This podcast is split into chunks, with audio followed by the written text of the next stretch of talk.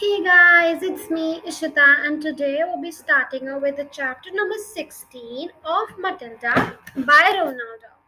So the name of the chapter is Miss Honey's Cottage. So now let's get started. Miss Honey joined Matilda outside the school gates, and two of them walked in silence through the village high street.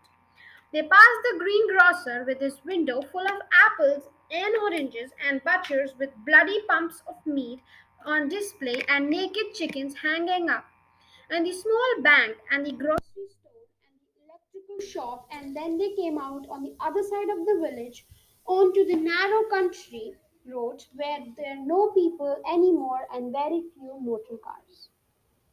And now they were alone. Matilda all of a sudden became wildly animated. It seems as though a valve had burst inside her and a great gush of energy was being released. She trotted beside Miss Honey with wild little hops, and her fingers flew as she would scatter them to the four winds, and her words went off like fireworks with terrific speed. It was Miss Honey this and Miss Honey that and Miss Honey I do. Honestly, I could feel I'd move almost anything in the world.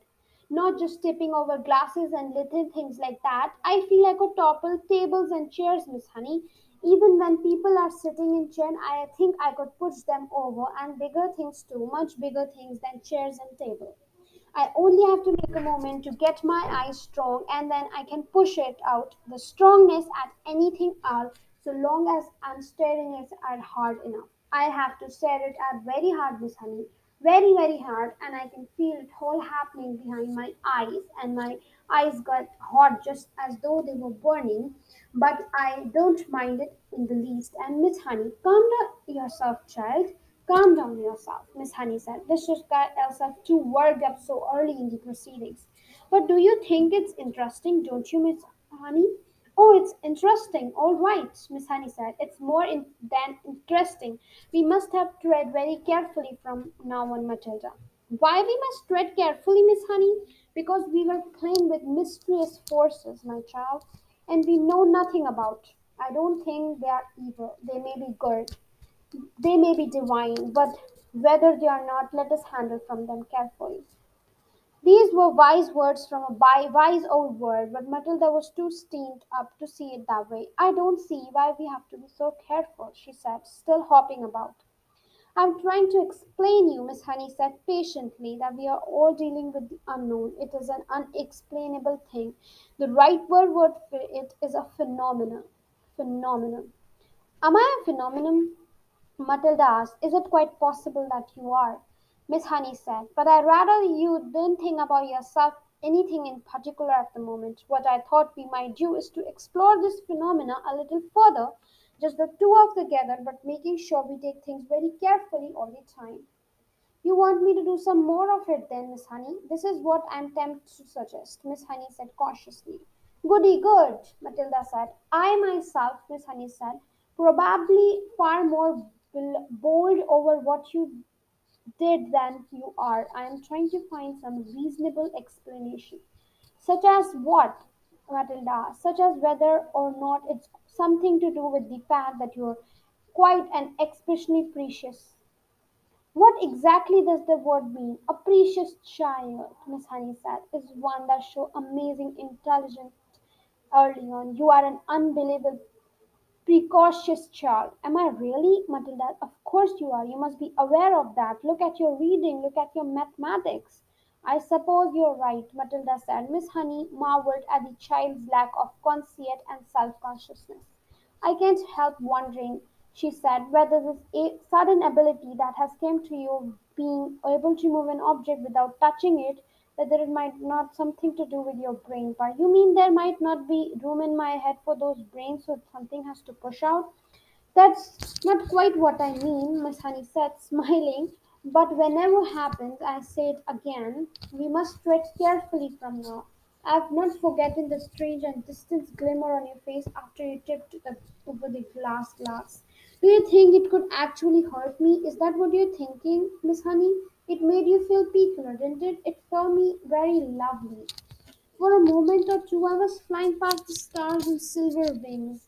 I told you that. And shall I tell you something else, Miss Honey? It was easier the second time. Much, much easier.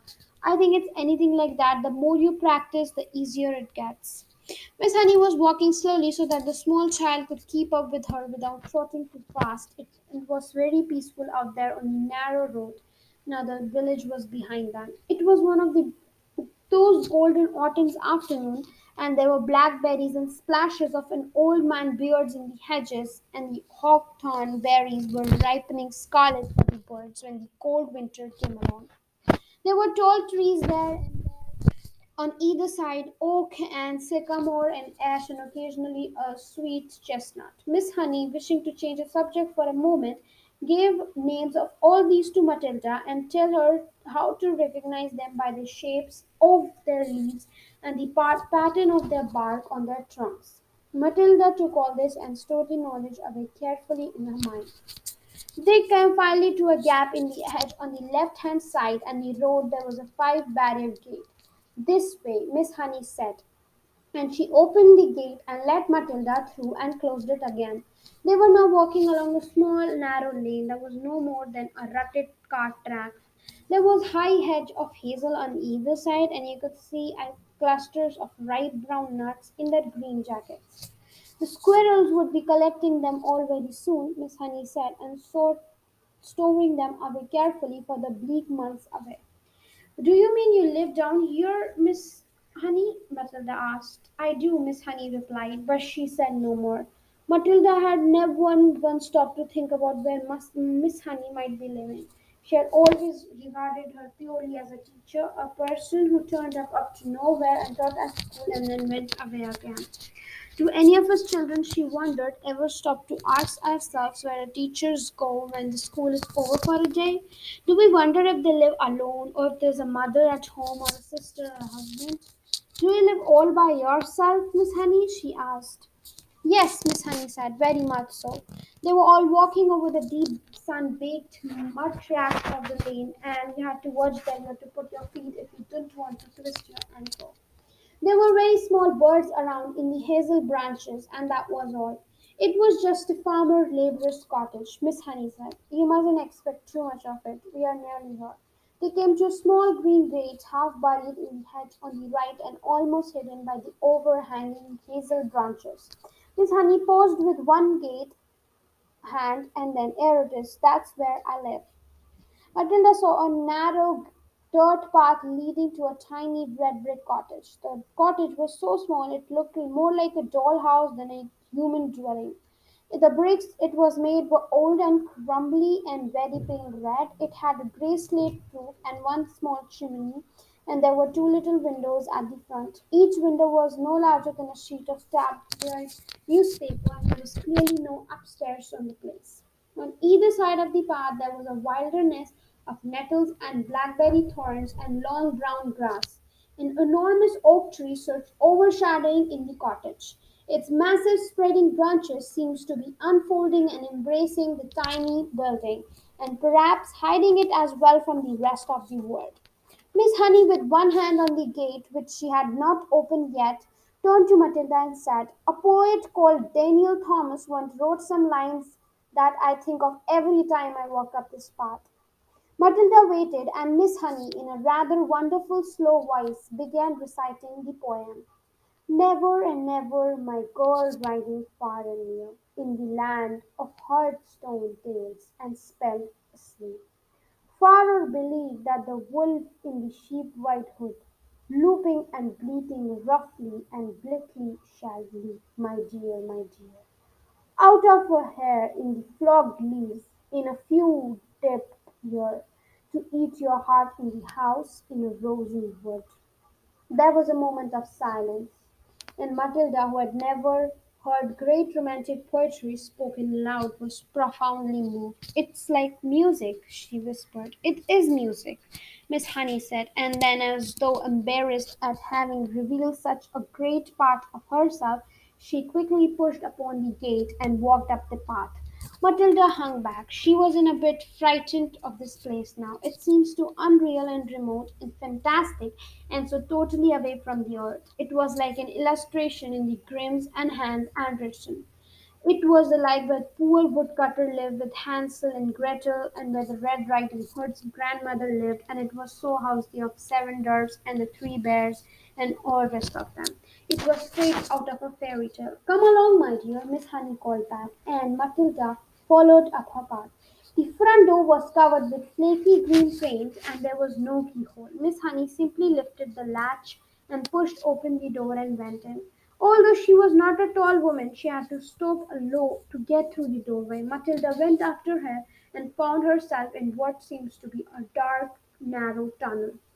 "You come through to the kitchen and help me make the tea," Miss Honey said, and she led the way along the tunnel into the kitchen. That is, if you could call it a kitchen. It was not bigger than a good-sized clothes cupboard, and there was one small window in the back wall with a sink under the window, but there were no taps over the sink. Against another wall, there was a shelf, presumably for preparing food, and there was a single cupboard above the shelf. On the shelf itself stood a primus stove, a saucepan, and a half-full bottle of milk. A primus is a little camping stove that you fill with paraffin, and you light it at the top, and you can pump it to get pressure for the flame. "You can get some water while I light the primus," Miss Honey said. "The well is out at the back. Take the bucket. Here it is. You will find a rope in the well. Just hook the bucket to the end of the rope and lower it down, but don't fall in yourself." Matilda, more bemused than ever before, took the bucket and carried it out in the back garden. The well, it had a little wooden roof over it and a simple winding device.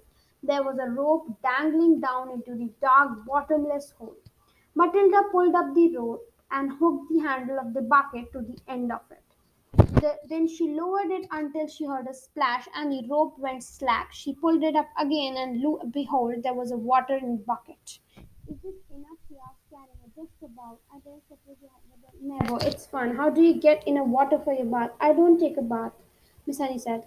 "I wash standing up. I get a bucket full of water and I heat it on the little stove and I stripe and I wash myself all over."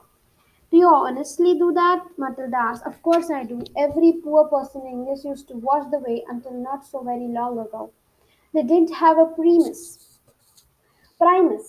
They had to heat the water over the fire in the hatchet." "Are you poor, Miss Honey?"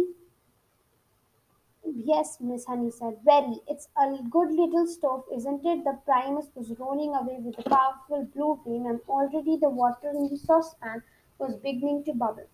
Miss Honey got a teapot and from the cupboard put some tea leaves into it. She also found a half a small loaf of brown bread. She cut two thin slices and then from the plastic container she took some margarine and spread it on the bread.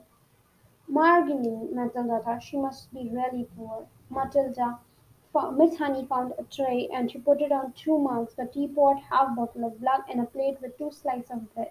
"I'm afraid I don't have any sugar," she said. "I never use it." "That's all right," Matilda said. In her wisdom, she seems to be aware of the delicacy of the situation, and she was taking great care not to say anything to embarrass her companion. "Let's have it in the sitting room," Miss Honey said, picking up the tray and leading the way out of the kitchen and down the blue little tunnel, dark little tunnel into the room in the front. Matilda followed her.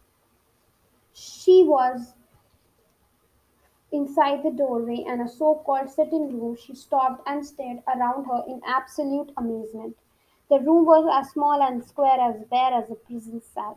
The pale daylight that entered came from a single tiny window in the front wall, but there were no curtains. The only objects in the entire room were two upturned wooden boxes to serve as chairs and a third box between them for a table. That was all. There were no pictures on the wall, no carpet on the floor, only rough, unpolished wooden planks, and there were gaps between the planks where dust and bits of grime had gathered. The ceiling was so low that at a jump Matilda could nearly touch it with her fingertips. The walls were white, but the whiteness didn't look like paint. Matilda rubbed her palm against it, and a white powder came out of her skin. It was whitewash, the cheap stuff that they use in cowsheds, stables, and hen houses. Matilda was appalled. Was this really where her neat and trimly dressed schoolteacher lived? Was this all she had come back to day's work? It was unbelievable. And what was the reason for it? There was something very strange going on around here, surely. Miss Honey put the tray on one of upturned. "Sit down, my dear, sit down." she said, and we'll have a nice hot cup of tea. Help yourself to bread. Both slices are for you. I never eat anything when I get home. I have a good tuck in at school lunch and then keeps me going until the next morning. Matilda perched herself cheerfully on the upturned box and put out more politeness than anything. She took a slice of bread and margarine and started to eat it. At home, she would have been buttered toast and strawberry jam and probably a piece of sponge cake to round it off. And yet it was somehow far more fun. It was a mystery in this house, a great mystery. There was no doubt about it. And Matilda was longing to find out what it was. Miss Honey poured the tea and added a little milk to both the cups. She appeared not to be at least ill, at ease, sitting on an upturned box in a bare room and drinking tea out of a mug that she balanced on her knee. You know, she said, I've been thinking very hard about what you did with that glass. It's a great power you have been given, my child. You know what? Yes, Miss Honey, I do, chewing her bread and margarine.